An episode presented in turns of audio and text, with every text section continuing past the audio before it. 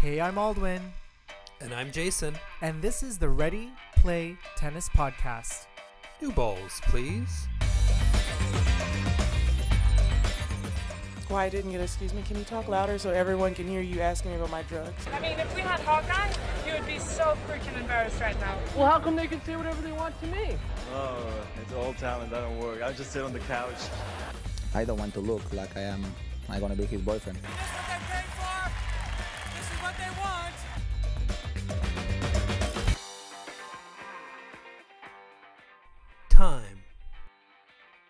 Ready? Play.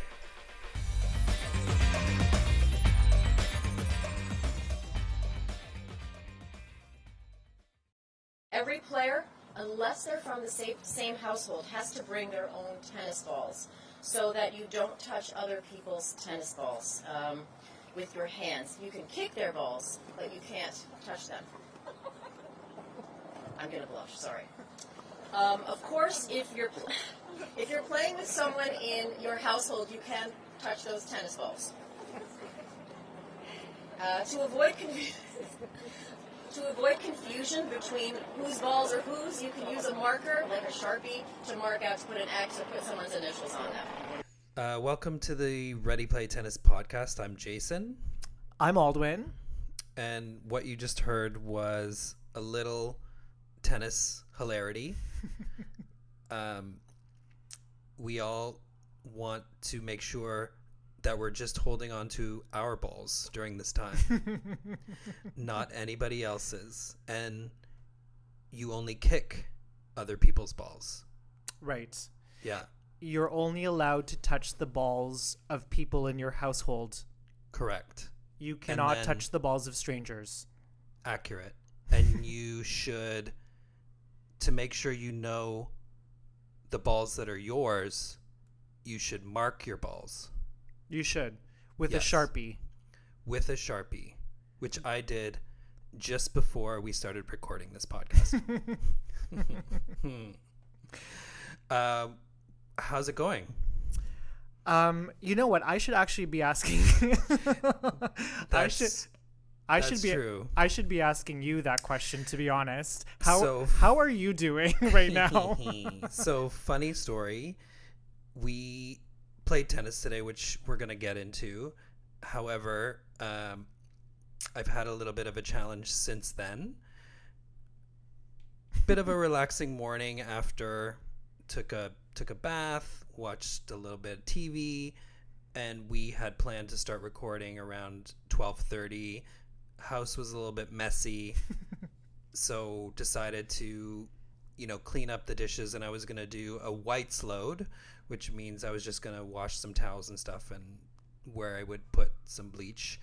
So i wanted to clean up the dishes because i have a dish towel as a drying rack for some of our dishes. This story is way too long i apologize. But long story short i was trying to clean the dishes off of the dish rack that i had washed and i had washed a pot and had dried said pot and walked around to place the pot on our table and I had to bend over to put the pot on our table which has a little bit of a shelf and I jostled something some nerve or some muscle and I now can barely move. I mean, the sad part about it all is that the injury didn't even come from us playing tennis today. Yes. It came from you picking up a pot and pulling something in your back. And I just feel so bad.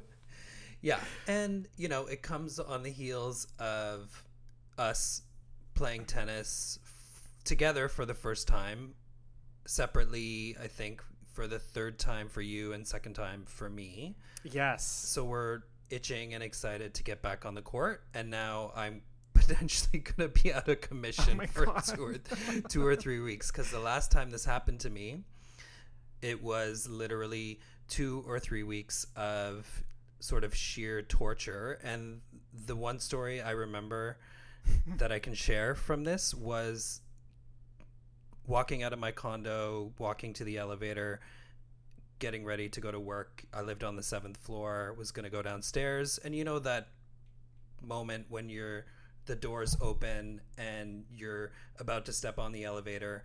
In this particular instance, about seven years ago, there were two people, two or three people on the elevator waiting for me to move.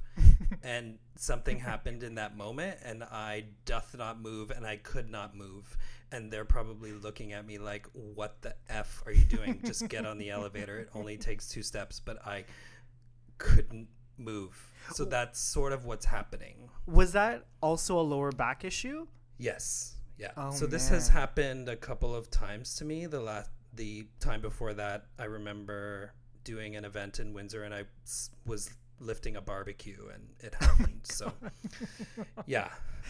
That's Lis- why I go to a chiropractor regularly and during this shutdown, uh, Dr. Rob has been unavailable because of the emergency orders and ironically texted me on Thursday saying I'm about to reopen would you like to book an appointment and I probably need 3 or 4 appointments you know what though? I mean, as devastating as that news is, it's kind of in line with how many tennis players live their everyday lives. Like, you know, you practice, you train, you're ready for a tournament, and a freak accident could happen, and then you're sidelined for. I mean, uh, fingers crossed because Jason is truly the person that I play tennis with most most of all above anyone else here in Toronto. So like if he's out of commission, like I'm watching Dead to Me on Netflix again for like the eighth time. So I hope he heals quickly because I need to be on that court. It's more for me than for him to be honest. yeah and you know if I'm not on the court soon I might be dead to you. we need to play tennis right. So uh, so how- we did that today Yeah, we did that today. I mean, we were. Um, I mean, you and I playing today wasn't the first uh, outing for us on the tennis court. Um, I know that you played on Tuesday. So how was yes, that? I did. I played Tuesday. Uh, shout out to Marshall who reached out and said, "Do you want to play?" The courts were busy. Mm. Um, the first day of playing in the city, I could I should have known was going to be a bit crazy, but I like to think that people wouldn't be up at six thirty to play, but they were. They were. And they were in droves. And Marshall said to me when I arrived at around 6:40, if you had arrived at 6:30, we could have gotten on the court. like underhanded shade. yeah, but we did get on the court because for some reason somebody came off right away. I don't know. I, they must have come at 4:30 because they just came off, and we were able to get on. And but we only played for 45 minutes because there were literally three or four people waiting, and I had to work. Oh, that's too bad. What Well, about you?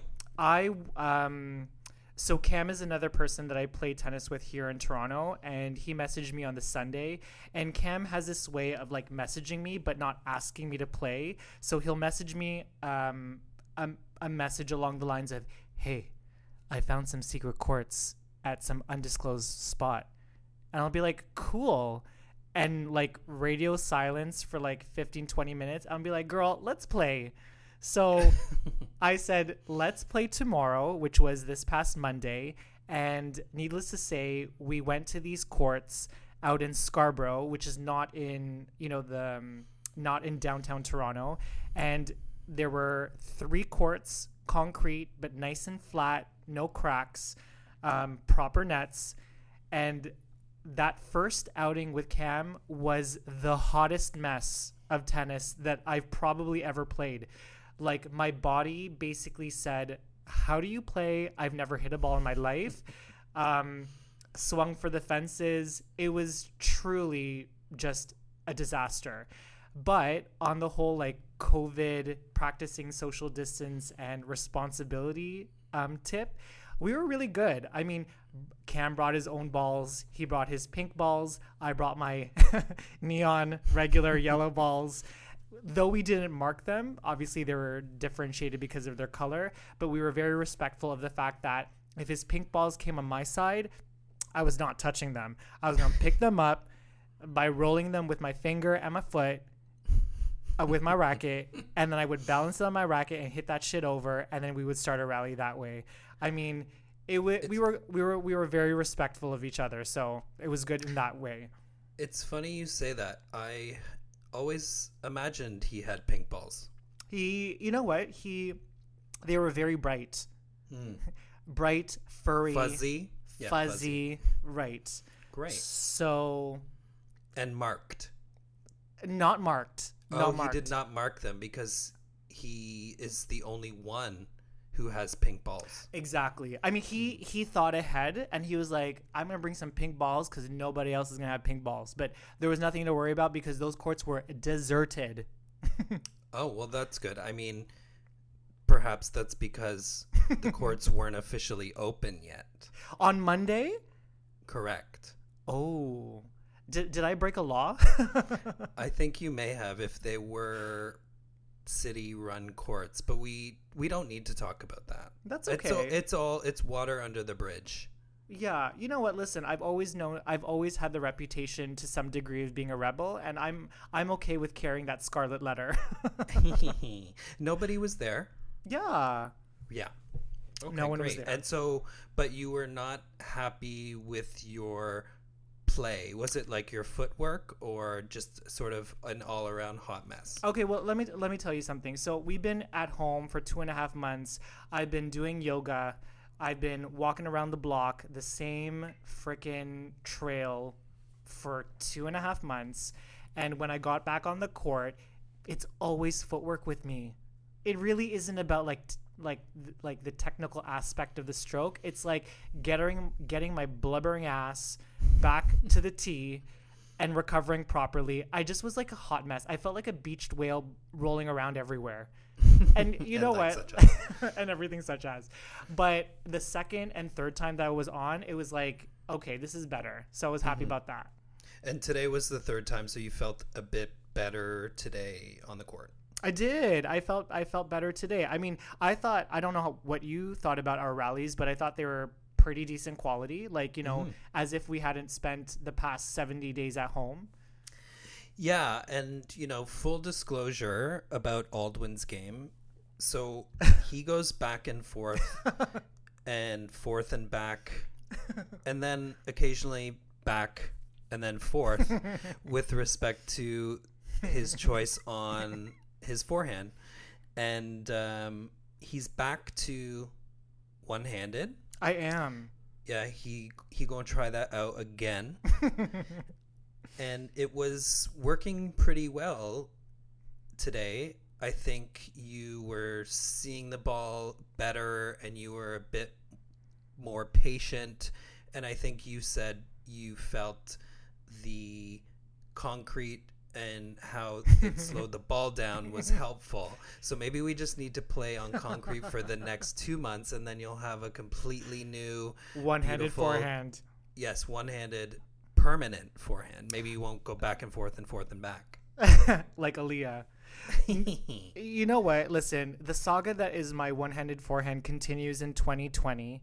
Um, I started out as a junior with a one-handed forehand. I modeled my forehand after Steffi Graf, the my greatest of all time, like of all time. Um, and then when I started playing again in my adulthood, um, particularly at the GLTA, my forehand just deserted me. My one handed forehand became a, literal hot mess. And so I was like, you know what? I have a good backhand. I like the technical aspect of my backhand. So I'm just going to replicate that on my forehand side. And you know what? For 2017, I became Peng Shuai. I won, you know, I won some tourneys. I was doing it. I was doing it well. And then I made the semis of my first A tournament. And you know what? Here's the thing. I know that with a one-handed forehand, you can do so much more. And Jordan, our coach from Supreme, Jordan, where's my racket? Jordan would be proud because I turned my shoulder. You know, I I fully was applying the turn that he was trying to teach me during our coaching sessions in the winter, and it was working. So I was like, you know what? It's not so hard, Aldwin. Just turn your freaking shoulder, and you can do it. Mm-hmm. I think, yeah, I think to your point, obviously, we've only been on court three times and two times respectively. so we're not quite at the stage where we're hearing the things that our coach told us six or eight months ago in our ear just yet. We're just trying to get back on the court and have fun and you know try to follow the public court etiquette Yes. um, Yes. which you know a lot of people don't follow. They don't realize when they're they were on the court before everybody else, and people are waiting, and they hang their racket. That they should see that and be respectful and get the f off the court so that other people can get on. Because you you and I were talking about this on court today. Like, we were. should we should we, We were. do the right thing and come off even though three other courts came on, on first so that we can get a few new podcast fans you know what? Like when we were discussing it, I was actively thinking about it as I was turning my shoulder to hit my one-handed forehand, and it's like, listen, full disclosure here: if you're playing on public courts, there are rules that people have to abide by. Needless to say, I'm going to be 100% honest. If I'm on the court and it's my time to get off, and I want to play, am I necessarily going to afford the information that it's my time to get off? Hells to the no. Okay, so sorry, Jason Patterson. I might not necessarily be a, like you know a good citizen. You know, uh, practicing my civic duty and getting my ass off the court to let other people play. That's your that's that is up to you to know your information and to ask who is the next person to be off the court, and then we're gonna go over there and kick their asses off the court. So ooh i didn't realize how juicy this was gonna get yeah, So I, I Um, mean, so aldwin it sounds like you're part of the problem. I that's am. what i'm that's what i'm hearing. Is that what do you guys think? Uh, email us at readyplaytennispodcast at gmail.com if you think aldwin is part of the problem. Etiquette on the public courts. Because clearly that's what i'm hearing. Listen, there was another problem that occurred today of, of no fault. Well, I mean, it is Jason's fault, but he did it accidentally. Jason, do- Whoa. Yeah, wait, like- nice se- nice okay, segue. So, okay, now it's getting a bit juicy, right? Because people are like, when are they going to disagree? but before, but listen, before we get there, I do want to give Jason props. Just like, just like me, Jason has been working on a specific shot, and I did notice. I didn't share this comment with him yet, but I did notice he was hitting it really well today. My backhand. Yes. Yeah, Yes. so that's that's what I noticed even when I played against Marshall on Tuesday. That that was the shot that was working for me, and it it, it is a shot that I I switch to a slice when I'm actually playing a match, and when I'm war- when I'm warming up, I I hit the driving Wawrinka one-handed backhand, and I do need to try my best to stick to it, as our coach would say.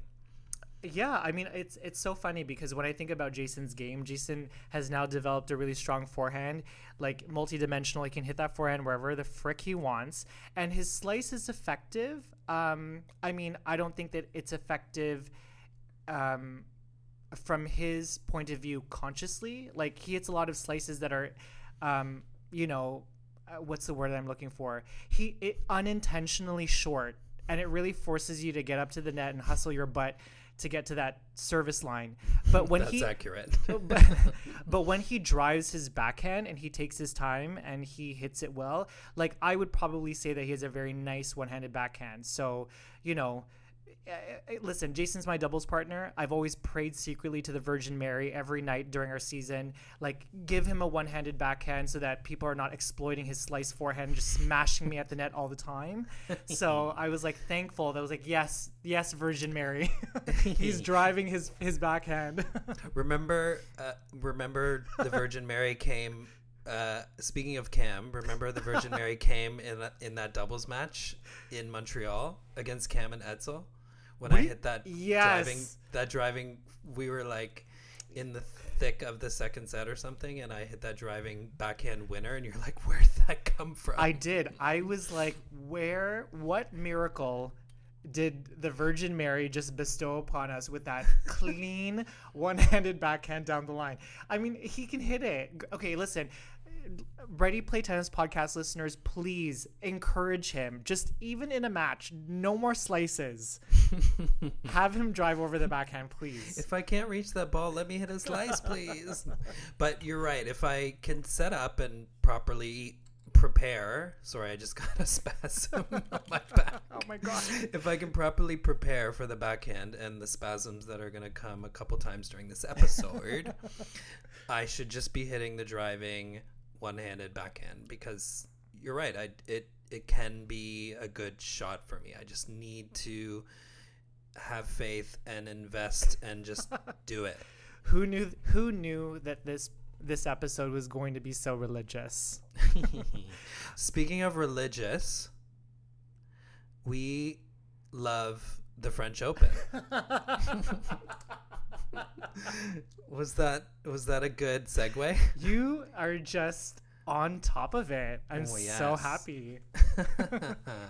so we would be in the thick of the French Open. It would be mm, the midweek. hmm So Saturday would be round three matches, I would think. I don't round three, round four, right. depending. You're right. because they do start on a Sunday. But uh, if it was like the year that I went and it rained incessantly, it's probably still in the first round. but um, you've been watching some matches. I've been watching some matches, and just just for a moment, in Canada we have this channel called TSN, and I just have to say, I appreciate that you're playing these French Open Classic matches because nobody's watching any live sports because it does not exist.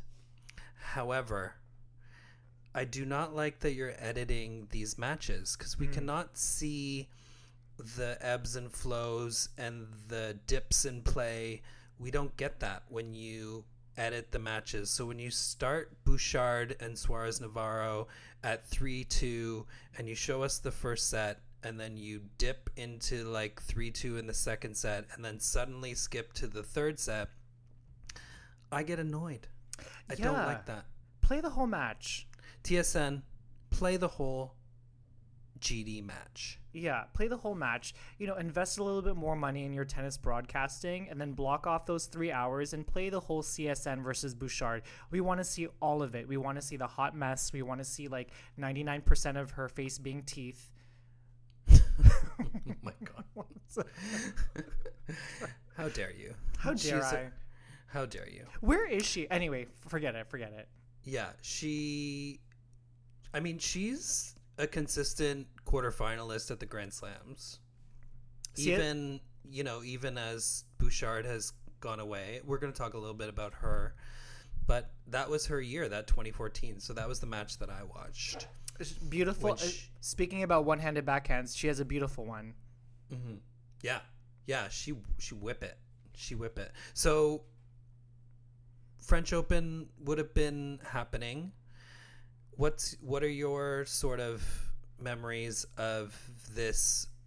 What I think is in a, in many ways like an under one of it's it's the underrated Grand Slam in a way. You know what? I, okay, wow, that you really just uh, came out of left field with that comment. Why do you think it's so underrated? That's so interesting. I just feel like people put the other ones on a pedestal before the French Open. What? I mean, it it took forever for you know the television rights for for the French Open. They were sort of Tennis Channel, NBC, a bit of ESPN, but ESPN owns the full rights to Wimbledon. Hmm. But maybe it's the opposite. All of the all of the broadcasters are clamoring for the French Open, so that's why there's three different ones. I mean, I I um I've always thought of the French Open as being just as important as Wimbledon. I mean, no offense to our friend Tyrone in Australia, the cute koala, but the Australian Open, if you were like a you know a tennis pro and you were the Australian Open, you won the Australian Open. I mean, that's a legit Grand Slam, clearly. But would I rather win the French? Yeah, no offense, but anyway, That's a, that's a that's a different debate. I think the yeah the Australian Open has has evolved and has become more important, but it it did used to be the tournament of the Grand Slams that the the top players used to skip, but they don't skip it anymore because it's legit. Yeah. Yeah. Um. Okay. So we're talking about the French Open. Uh, like, me- okay, the French Open. I really, really spent some time last night as I was sipping my nth glass of wine, thinking about who defines the French Open for me. And truth be told, I was going to share a couple of players, but only one player stands out in my mind, and that is Steffi Graf. Yeah, yeah. I mean, you emulate her slice, so continue. Steffi is my goat. She's my greatest of all time. Sorry, Serena. And um, for all of you tennis fans that do not know, Steffi Graf won the French Open in 1987, 88, 93, 95, 96, and 99. And my first memory of the French Open as a child was in 1990 when she lost to Seles. I was a, you know, eight year old boy that happened to turn on the TV, TSN, in my um, townhouse in Scarborough, and I saw this brilliant ochre colored court and these two women, one epitomizing the definition of beauty and grace, and the other one just, you know, just power and um, effort. And it was like this beautiful balance in a tennis match. And that was my gateway drug into loving the French Open. And I just want to talk very quickly about my defining moment of the French Open, which was the 99 French Open. Honestly, I could go on and on about all of Steffi's victories all over the place at the French Open. But the 99 French Open was so special for me because, as a Graf fan, as you know, 1997 and 98 were difficult years for her. She was injured. She came back in 99. And she said publicly that the French Open in 1999 she was just going to use as a practice for Wimbledon that year. Her goal was to win Wimbledon. And ironically enough, Martina Hingis, who she met in the final, said about Steffi at a previous tournament that it was time to change the old guard. And Steffi was like, "Excuse me, little little Swiss miss, I ain't having that." She And- ain't having it. she ain't having it and that and steffi systematically took out the best players that were on fire that year she took out davenport in the quarters seles her number one rival of all time in the semis which was a huge deal because seles was playing excellently and in the final she was playing martina down 4-6 and i believe 2-4 and there was a call that didn't go Martina's way. She went around the net. All of you podcast um, podcast listeners will know this was like a turning point in that match. Martina circled, like she was like, "No, that is not the mark." She went to the umpire and was like, "No," and she went around the net and was awarded a point penalty. And Graf just went away with it. And after she won that match point as a 30 year old woman who was the you know who was who was the best in women's tennis for at least two decades, for her to come back and clinch that last French Open slam on what I would argue as the most difficult slam to win because of the grind and the two weeks at her age against a person that said, Girl, it's time for you to retire. Iconic. I Yeah. live. I In- live. in, your. It's an in your face moment. In, your face And moment. It's so interesting now because people are playing longer and longer and at an older age. So you gotta believe. I mean, what would happen if s- some of these younger players started to say that about Federer and Djokovic and Nadal and Serena and Venus, who's approaching forty this year, or she's already there. But she she gotta go. No offense. I love Venus too, but she gotta go. But can't she just go on her own terms? I mean, she loves playing. She loves the tour. She does. She She made the final in 2017 of the Aussie Open, the least important slam. Her not, not so much. I've been there. It is a good time. Sweetie, she made the final of Wimbledon that year and she lost to Mugu. She had a set point in the first set and she lost to Mugu. Anyway, we could again, we could this is the thing about our podcast. Jason and I are so passionate about our sport that we could go into diatribes that, you know, go into tangents and such. But anyway, I want to know what is your French Open match memory person? There's it's so interesting. The French Open is one of those tournaments that I admittedly like I said it's it's sort of the one that maybe I I didn't pay as much attention to until later on in my tennis viewing career. I sort of loved Wimbledon and would lock myself in the bedroom and watch Wimbledon for the two weeks, and nobody would disturb me because I I did have a TV in my room. But you know, I I liked. If people follow us on Instagram, I I had posted some of the players that I liked watching, which was Mats Wilander, and that mm. you know that's speaking to my age and speaking to the fact fact that I might pull a muscle in my back putting a trying to put a pan away. You know, those sorts of things happen. Um, and we we could talk about how Nadal has dominated, but other shows can do that just fine. I have always sort of seen the French Open as a place where underdogs sort of find their moment Yes. you know, you think about the fact that Maria Sharapova was always seen as a woman who would bludgeon the ball and was never seen as a clay court specialist, but then she won in 2012 and she made it deep in 2013 and then she won again in 2014. So I just thought that that was super cool. Schiavone is sort of my favorite underdog winner. You have a you have we I talked have a to- thing. You have a thing. Jason has a thing for Italian women tennis players. I mean, J- how many how many times honestly has Jason watched the Vinci versus Serena?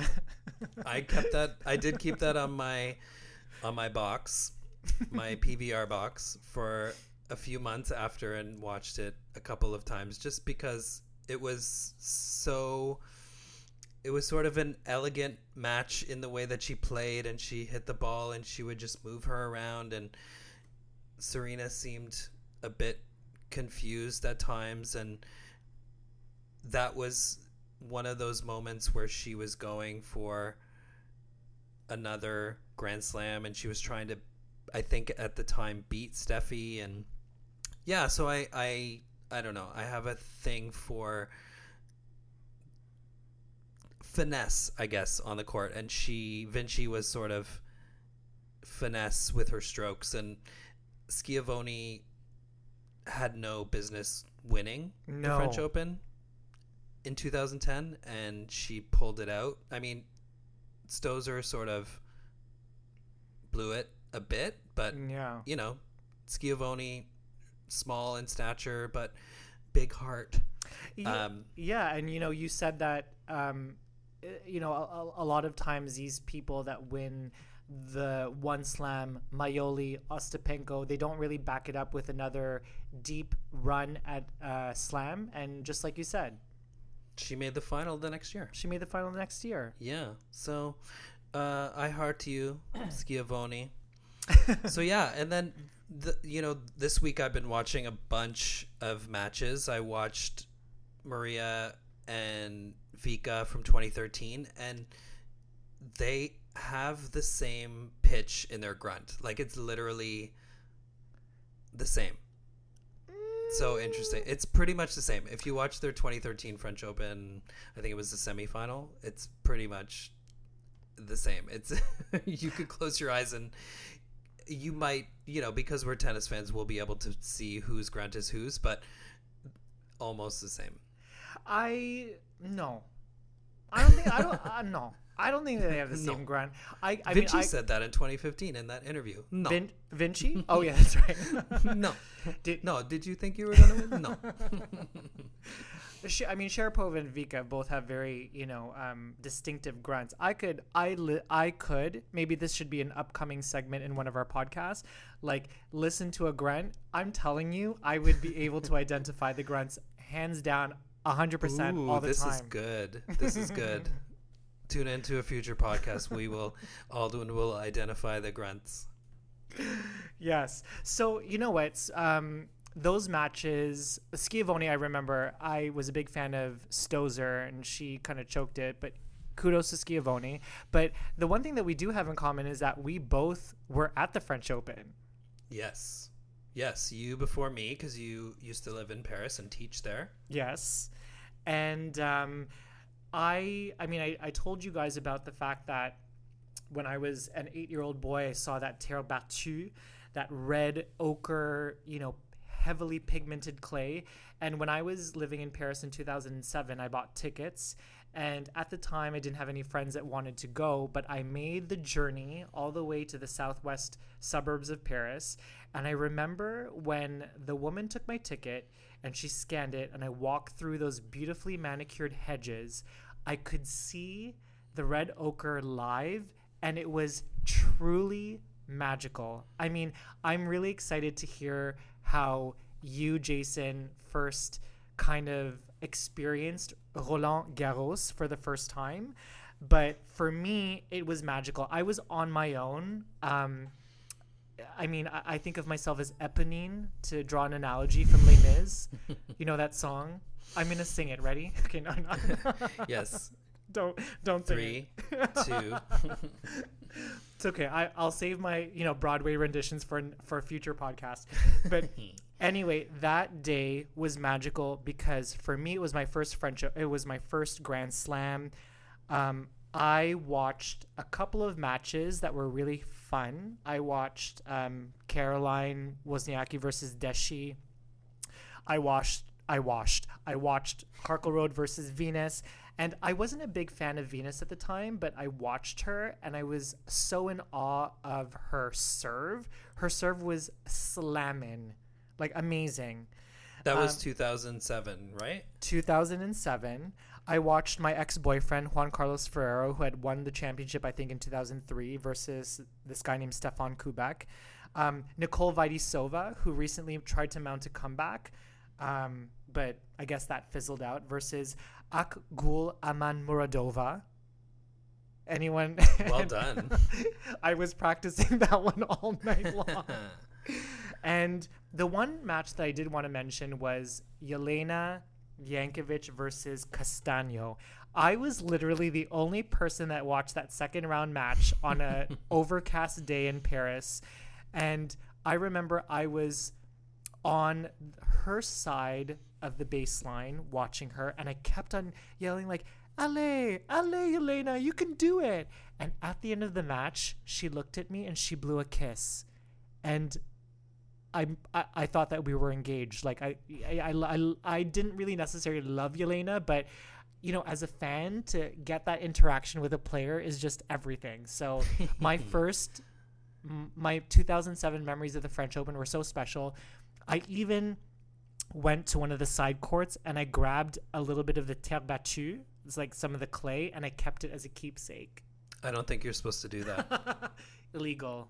I think that's illegal. That's illegal times two. You played tennis on Monday. You weren't supposed to do that. And 2007, it's going to come back to haunt you. You took the terre battue. Breaking rules all the time. Yeah, that's what we do on Ready Play Tennis Podcast. Actually, was- just Aldwin. just me. I was watching. Sorry, I was watching. I was um, house sitting for you. Yes. Yeah, when I went in 2016, you were gracious enough to watch the little Cujo bear. You can follow him at Sunset Schnauzer on Instagram. He's cute. But he is cute. He's 17. He just got his little haircut today. And he looks very cute. But you were very nice to watch Cujo while Yes. we flew to Mercury and the wine region. And then we went to Paris. And my recollection of the trip, for the most part, was that the weather was terrible. wow. Did, ha- I, did, I do good with that? I am so Sorry, well. I'm so impressionné. I'm so Oh. impressed. Yes, c'est terrible. the weather was whack. It was not good. And we had tickets to the originally what was to be the ladies semifinal on the Thursday, which was two days prior to our departure. So we saved it for the end of the trip. I was very, obviously, very excited. The interesting nugget of this story uh, that I've saved for near the end is that we brought our moms with us. I think that that's so sweet. Yeah. And we bought our moms tickets to the French Open with us, even though they have no care for the tennis. so we brought them, and I do remember the experience as I try to soak in as best I can when I'm approaching any tennis tournament because I do get the the jolt of excitement and you want to sort of take it all in when you're walking on the grounds but I was also trying not to freeze my arse off because it was June the 3rd, 2016, which, you know, you can fact check me if you want. I think it was a Thursday, but it was a Thursday, the second Thursday of the French Open, and it was literally five degrees. Can't. And it was, it came off of, I think, two consecutive days of rain. And I think it was the first time ever that the the tournament was rained out for one full day, so they didn't play any matches on one full day. So they were backed up, and our ladies semifinal matches turned into one ladies quarterfinal and one l- men's quarterfinal, hmm. which was Serena versus. You have to help me with this because you remember you remember it and I didn't. She's a little feisty nugget, and her Uh, name feist- is the feisty Russian, yes. the feisty little Russian nugget. Put Yeah. put Putintseva. Putin Seva, yes. And she put up a fight. She, I think, took the first set from Serena, but lost uh, the next two. And then we watched Djokovic kill Berdych. Oh man, where is did Berdych retire? Berdych is officially retired, yeah. Yeah. He retired at the Australian Open, I think. He came and did the song and dance. And Oh. yeah, he sunsetted without having won a Grand Slam, but made a final. Well, that's nice. Which anyway, He made the final i- uh, at Wimbledon and lost to Roger. ah okay. My back just spasmed. Oh no. I what did you I mean I think for everyone that's a fan of the French Open, obviously the thing that's the most iconic is the terre battue, that that clay. What did you think of the clay when you first saw it? Yeah, it's. Uh, is it red? Is it orange? It's it's Rusty. yeah, it's rusty. It's just very vibrant. Mm-hmm. Vibrant is is the word. Everything about the experience because the weather was so bad was not so vibrant, but it was nice being there and walking on the grounds and uh, and absent the moms, I probably would have had a f- uh, tickets for at least one more day so that I could spend a bit more time there and and take it all in. The most memorable experience for me was sitting in the seats, my mom needing to use the facilities, never being on a plane really since she was like five years old, and she always tells me the story about how she's flown to California. but this was the first trip that she'd ever been on because she and my mo- my dad have never been on a plane together before, and she's like, just gets up, goes to the bathroom. I'm like, we're probably not going to see her again. She's not going to know where to find the bathroom. And no joke, she was back in 90 seconds. I don't even know how she had time to wipe. I was I was shocked. I I'm sure she probably didn't. The the Virgin Mary came down again Yeah, for they her. helped her find the signs, find the bathroom, and then she was back up in that seat. And the other memory uh, of Wade's poor mom freezing and her lips being purple. Oh my goodness. There were literally people in parkas. It was so cold. well, you know, hopefully we won't be in parkas when we're um, podcasting live from the French Open in a couple of years, right? Mm-hmm. Yeah, 20 Garros. 2021 Roland Garros Ready to Play Tennis Podcast. We will be there. we will be there and not square. Speaking of squares, are there any squares that you've been following on social media lately in terms of the tennis landscape? I think one of the things see, you know, we're new to podcasting and we're trying to figure out the best way to segue from one topic to the next. So we love the French Open, we're missing it. And now we want to talk about what people are up to on the social media.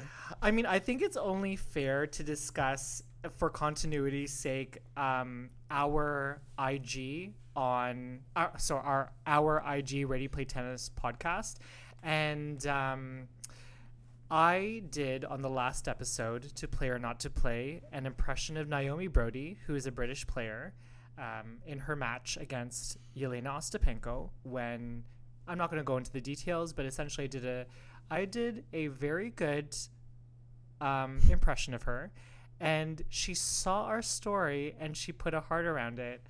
And I'm convinced that Naomi Broady um, is my best friend now. she probably doesn't want to send us a private message for fear that we would use that private message and I don't know, make some inaccurate, you know, details about her. But in all, I did an impression of her, and she loved our she loved our impression, and so I'm. ha- she she gave a laugh emoji actually. did she? Yeah. Oh, I yeah, didn't she know gave that. the Yeah, no, she gave the the the sort of laugh emoji. And and on that same vein, when we were talking about um, our French Open memories, we posted on on our IG some photos from our respective years that we went to the French Open.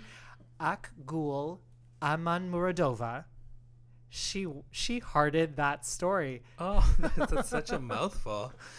and so did Nicole Vaidisova. hmm So you know, you know those ten- these tennis pros are watching us. Yeah. Yeah, they're watching they're they're paying attention. and you know, we got we got to grow that that following and get people to listen to our podcast. And I I've been sort of trying to play around on our Instagram and commenting on different posts and I don't know if you've noticed this, but I on my commenting, you know, you and I have different skin tones. Um, Do we? and yeah, do we? so I uh, do a little clap, and then I, I have your hand color, or what I believe to be a close proximity of your hand color. So I wrap our our comments around some hand claps that are yours and mine. I I am going to say as a POC person of color doing a podcast with a Caucasian person that happens to be my best friend. I appreciate that and I that is a sign of solidarity. So thank you for recognizing my skin color even when we're on IG. yeah, exactly. So um, I commented on Leylah Fernandez's post about You- missing the French Open, and she hearted my comment. She did. Who is Leylah Fernandez for all those people that don't She's our Canadian future champion. she is. Yeah. Le- lefty Filipino heritage. Mm-hmm. Yeah. Yeah. Yeah, I did that just for you. just kidding. no, I she I love our our Canadians. And you watched like I did the Tennis United episode. I did. So episode seven of Tennis United, hosted by Anything Is Pospisil, and Hmm. this, I I actually really like that adjective for her, the spunky, spunky, Bethanie, Mattek, Bethanie. Um, they both had Milos Bianca, Milos Raonic, Bianca Andreescu, Genie Bouchard, and Felix Auger Aliassime, Canadian Canadian tennis players for a game of Never Have I Ever, and um, okay, okay. Was it entertaining? Sure. On a, on the entertaining scale of one to ten, I probably give it a four. Um, I mean, that doesn't really doesn't really sound like you think it was that entertaining. I mean, it was entertaining to the degree that it gave me something to do for seven and a half minutes. What did what did you what did you learn about them that you didn't know before? Okay, so I just want to let everyone everyone know that Milos Raonic is a Canadian tennis player that has solidified himself in Canadian tennis history. He is he's major for us. Having said that, having prefaced with that comment, what I learned about Milos in the seven and a half minutes of his time on Never Have I Ever was that he's probably as boring as he is as a player. So never will you ever listen to an interview with him again? I I was I was really rooting for him to show a little bit of personality, and what I learned about him in that segment is that he's got thirty parking tickets, and he and he knows how to string a racket. yes. So, and here's what I would say, Milos, if you're listening, I think what Aldwin is trying to say is, we want the Milos back who made the final of Wimbledon in 2016. Yes. We want the Milos who took up took up the words of John McEnroe for those 2 weeks and gave energy and excitement and passion on the court until you made the final when all of that went away and you you didn't show any passion and I remember John McEnroe wanting you to sort of give the energy that you were giving all those two weeks, and maybe those British fans, you know, cheering for Andy, took that energy away from you. But I think if you bring a little bit of that back, people will want to tune into your matches. Yeah. You know what? I like that. That was a very good connection that you made because you're right. John McEnroe did make those comments. Mm-hmm. Um, okay. Felix Auger-Aliassime is just like a cute little boy man, sorry. And you know he does. He's his 19 thing. now. 19 plays Mm-hmm. ping pong. Um, you know he has a very pleasant disposition, so kudos to him for just keeping it cool. Bianca, what did you think about Bianca on that?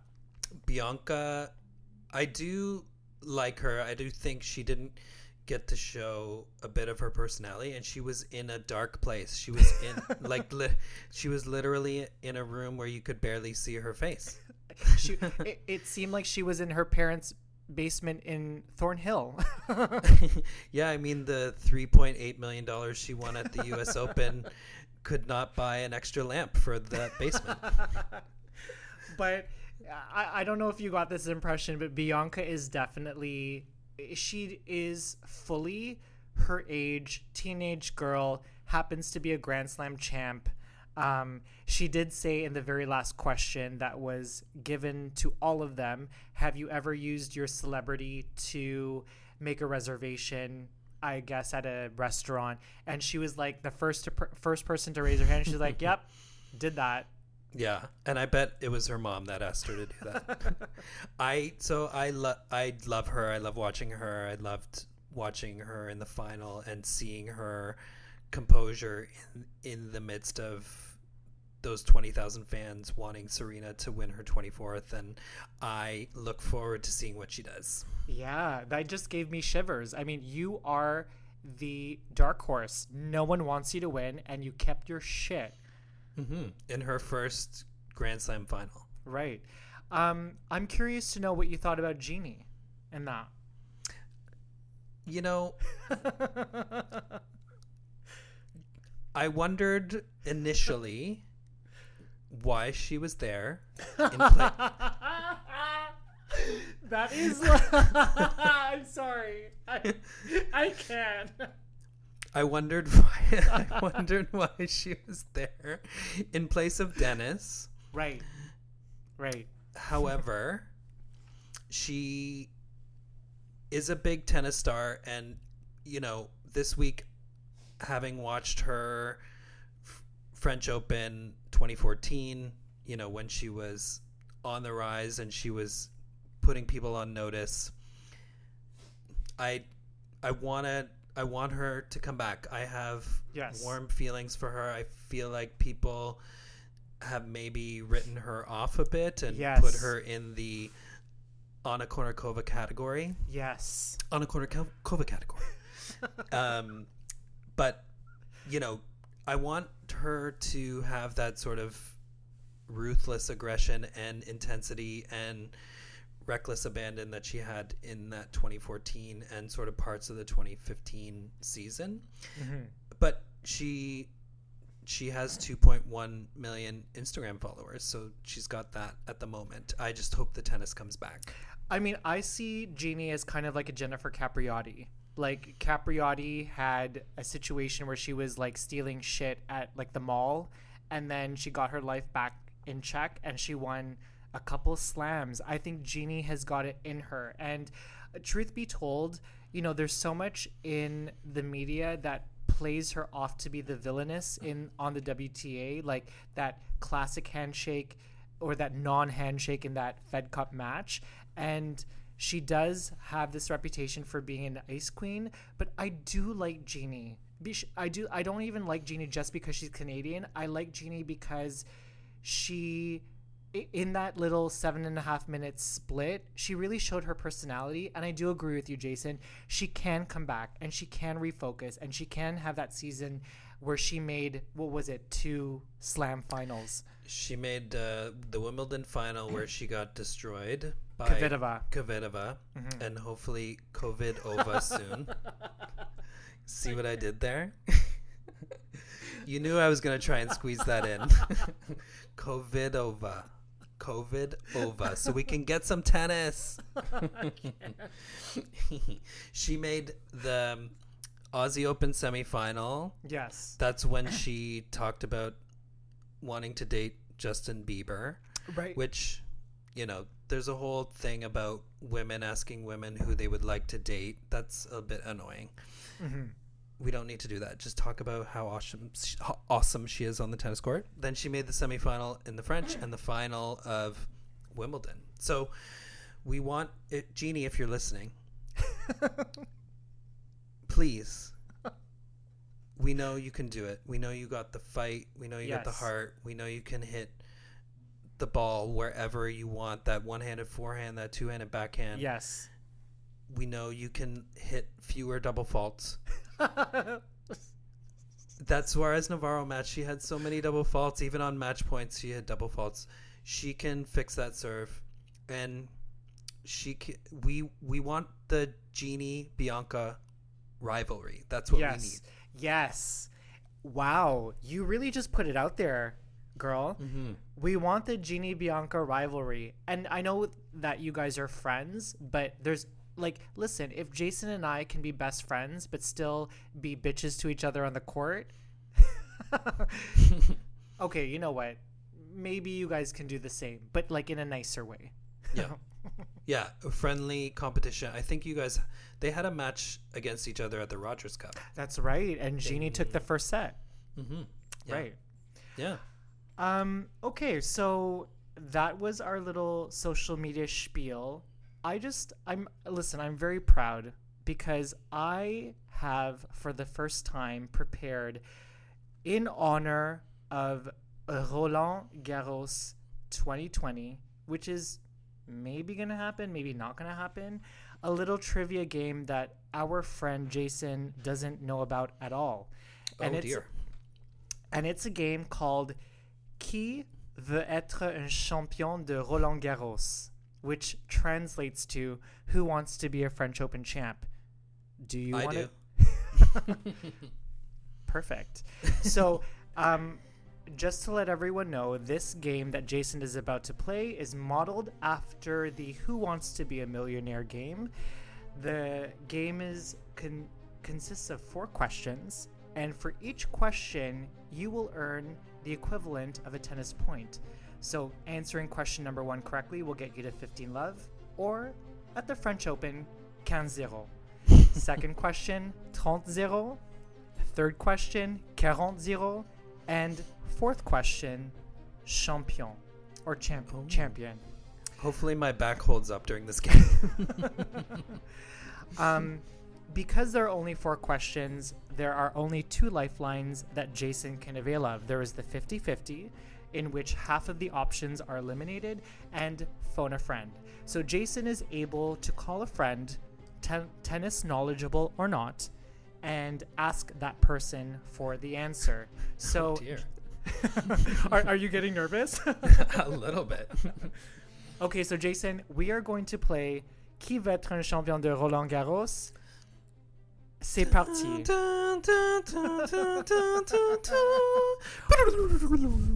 Mm-hmm. Wow, I'm very impressed. That was Yeah. on the money. Unlicensed, but here we go. Okay, question numéro un. Uh, question number one. In our fourth round match, and by our I mean you and mine. On our fourth round fourth round match on Court Suzanne Lenglen, the French commentators on television note that you hit a spectacular amorti. What is that? Is it A, a lob, B, a backhand, C, a drop shot, or D, a smash? I'm gonna eliminate. Oh, this God. is tough. Ooh, my goodness. I'm gonna eliminate backhand right away. Okay, so you're not going to use a lifeline, but you're just going to eliminate that response. That's correct. Can you uh, give me the term again? Sure. so the term is amorti. A M O R T I. Une amorti. oh, okay. Inamorti. Uh, The remaining answers are A, a lob, C, a drop shot, D, a smash.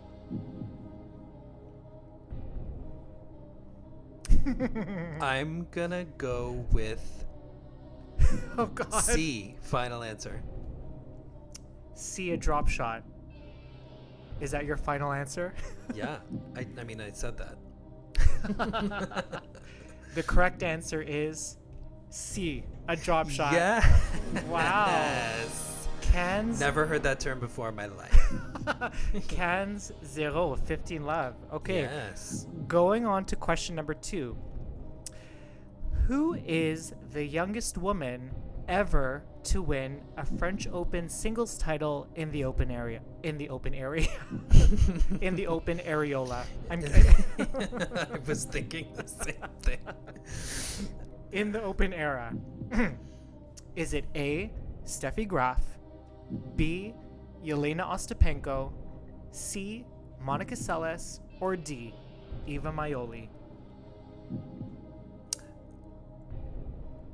What's C again? C is Monica Seles. Hmm. I know it's not Ostapenko. She was 20. That seems older than one would think because the women tend to win Grand Slams at a younger age. Yes. Iva Majoli. Oh, Listen, you ha- you have I have you the have 50 50. you have two lifelines that you can avail yourself of. I mean, I'm not sure whether you're able to avail yourself of the call a f- phone a friend, but right. Can I just phone you? you can you can you can, ha- you can ask me. Um, I guess in this case, I'm gonna go with my gut. Oh, even Majoli, that's a tricky one. I don't know. Ugh. I'm a little temp. I'm a little tempted to go with that, but let's do. I'll do the 50-50. So your remaining answers are A. Steffi Graf and C. Monica Seles. Monica Seles, final answer. And the answer is C.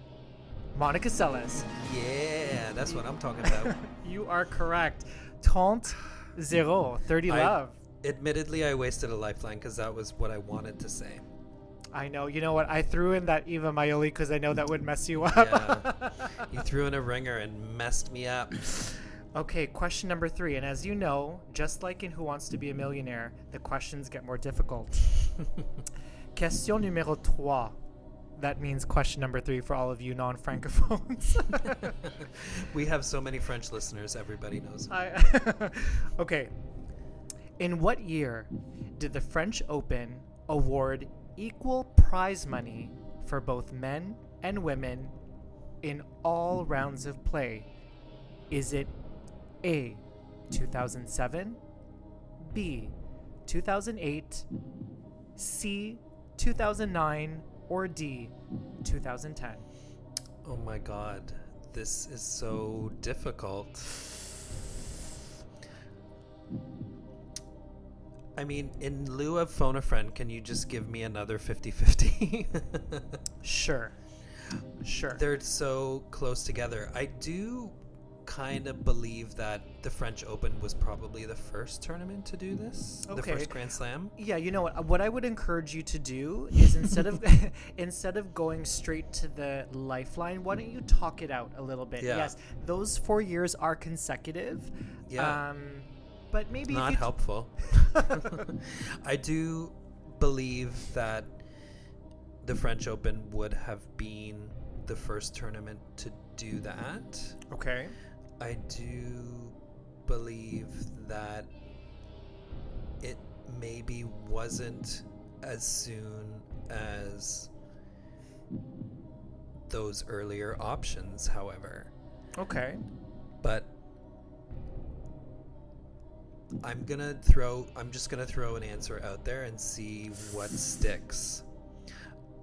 And I'm I'm wondering if you just stuck with all C answers. So I'm gonna pick C. 2009. Wait, uh, wait, wait, okay, wait, wait, wait, wait, wait, wait, wait. Is that your final answer, or are you going to? Are you going to use a lifeline? uh, that is my 2008 is my final answer. B. The correct answer. Oh my god. The correct answer is A. Oh. 2007. I'm so sorry. You were hmm. not a champion de Roland Garros. Ugh. But You- can I try the final question? Absolutely. You, I mean, I guess the equivalent would be like you would have made the semifinal. Yeah. Okay. Okay, question. Just like my GLTA career. So- Although I made two finals. just just for the record. Just not a winner. I've just never been a winner.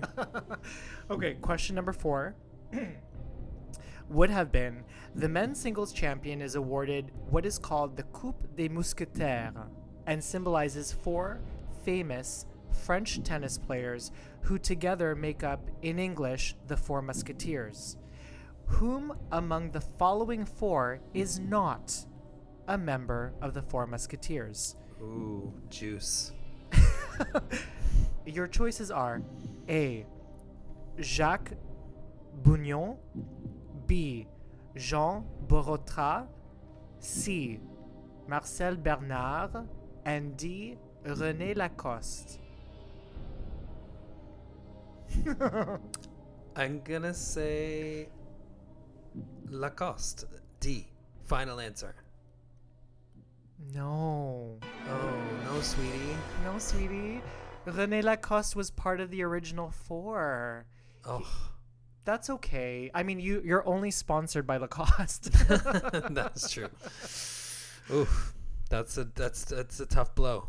Thank you for thank you for playing that game. You got the first two questions, and you were very um you're very good with your like logical thinking. Mm-hmm. yeah, it, it's not a game that I would do well on if I was on that show. I just don't. I I yeah, I'd probably get you know. There's the thresholds.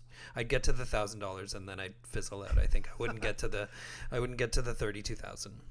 Well, I mean, like you were only one year off for question number three. I mean, that's a very difficult question. And like, mm-hmm. I thought to myself, okay, question number three. Yeah, you know what? I'm gonna make all of the year, the years consecutive to make it really hard for him. I'm gonna make it hard. Yeah. Well, I think we're done. Yeah. Another Ready Play Tennis podcast episode I in know- the books. our little memoir de Roland Garros, our memories of French, the French Open. hmm Yeah, it will be nice to see tennis again. Hopefully, the French Open happens. I mean, we didn't even get into the conversation about fans, no fans, Oh, how the players are weighing into that because that is some juice. That's but we have to say we have to save that. I think. I know. I think we do. Um, we just wanted to thank everyone again for your continued participation, like our IG, sending us our private messages, um, you know, participating in our. Um, in our sorry, I'm like burping because of this wine. um, our votes and our questions. So keep it up, and because we love it, we love hearing what you have to say. Yes, and please review, rate, subscribe, all of that, and like such as. Yay! yeah. So we'll see you next time, people. Make sure to listen and peace out. I know. Next time is probably Wimbledon. Yeah, and next time we will have played two matches and we'll have to report back on how we did. Yes. All right. Au revoir. Bye, au revoir, everyone.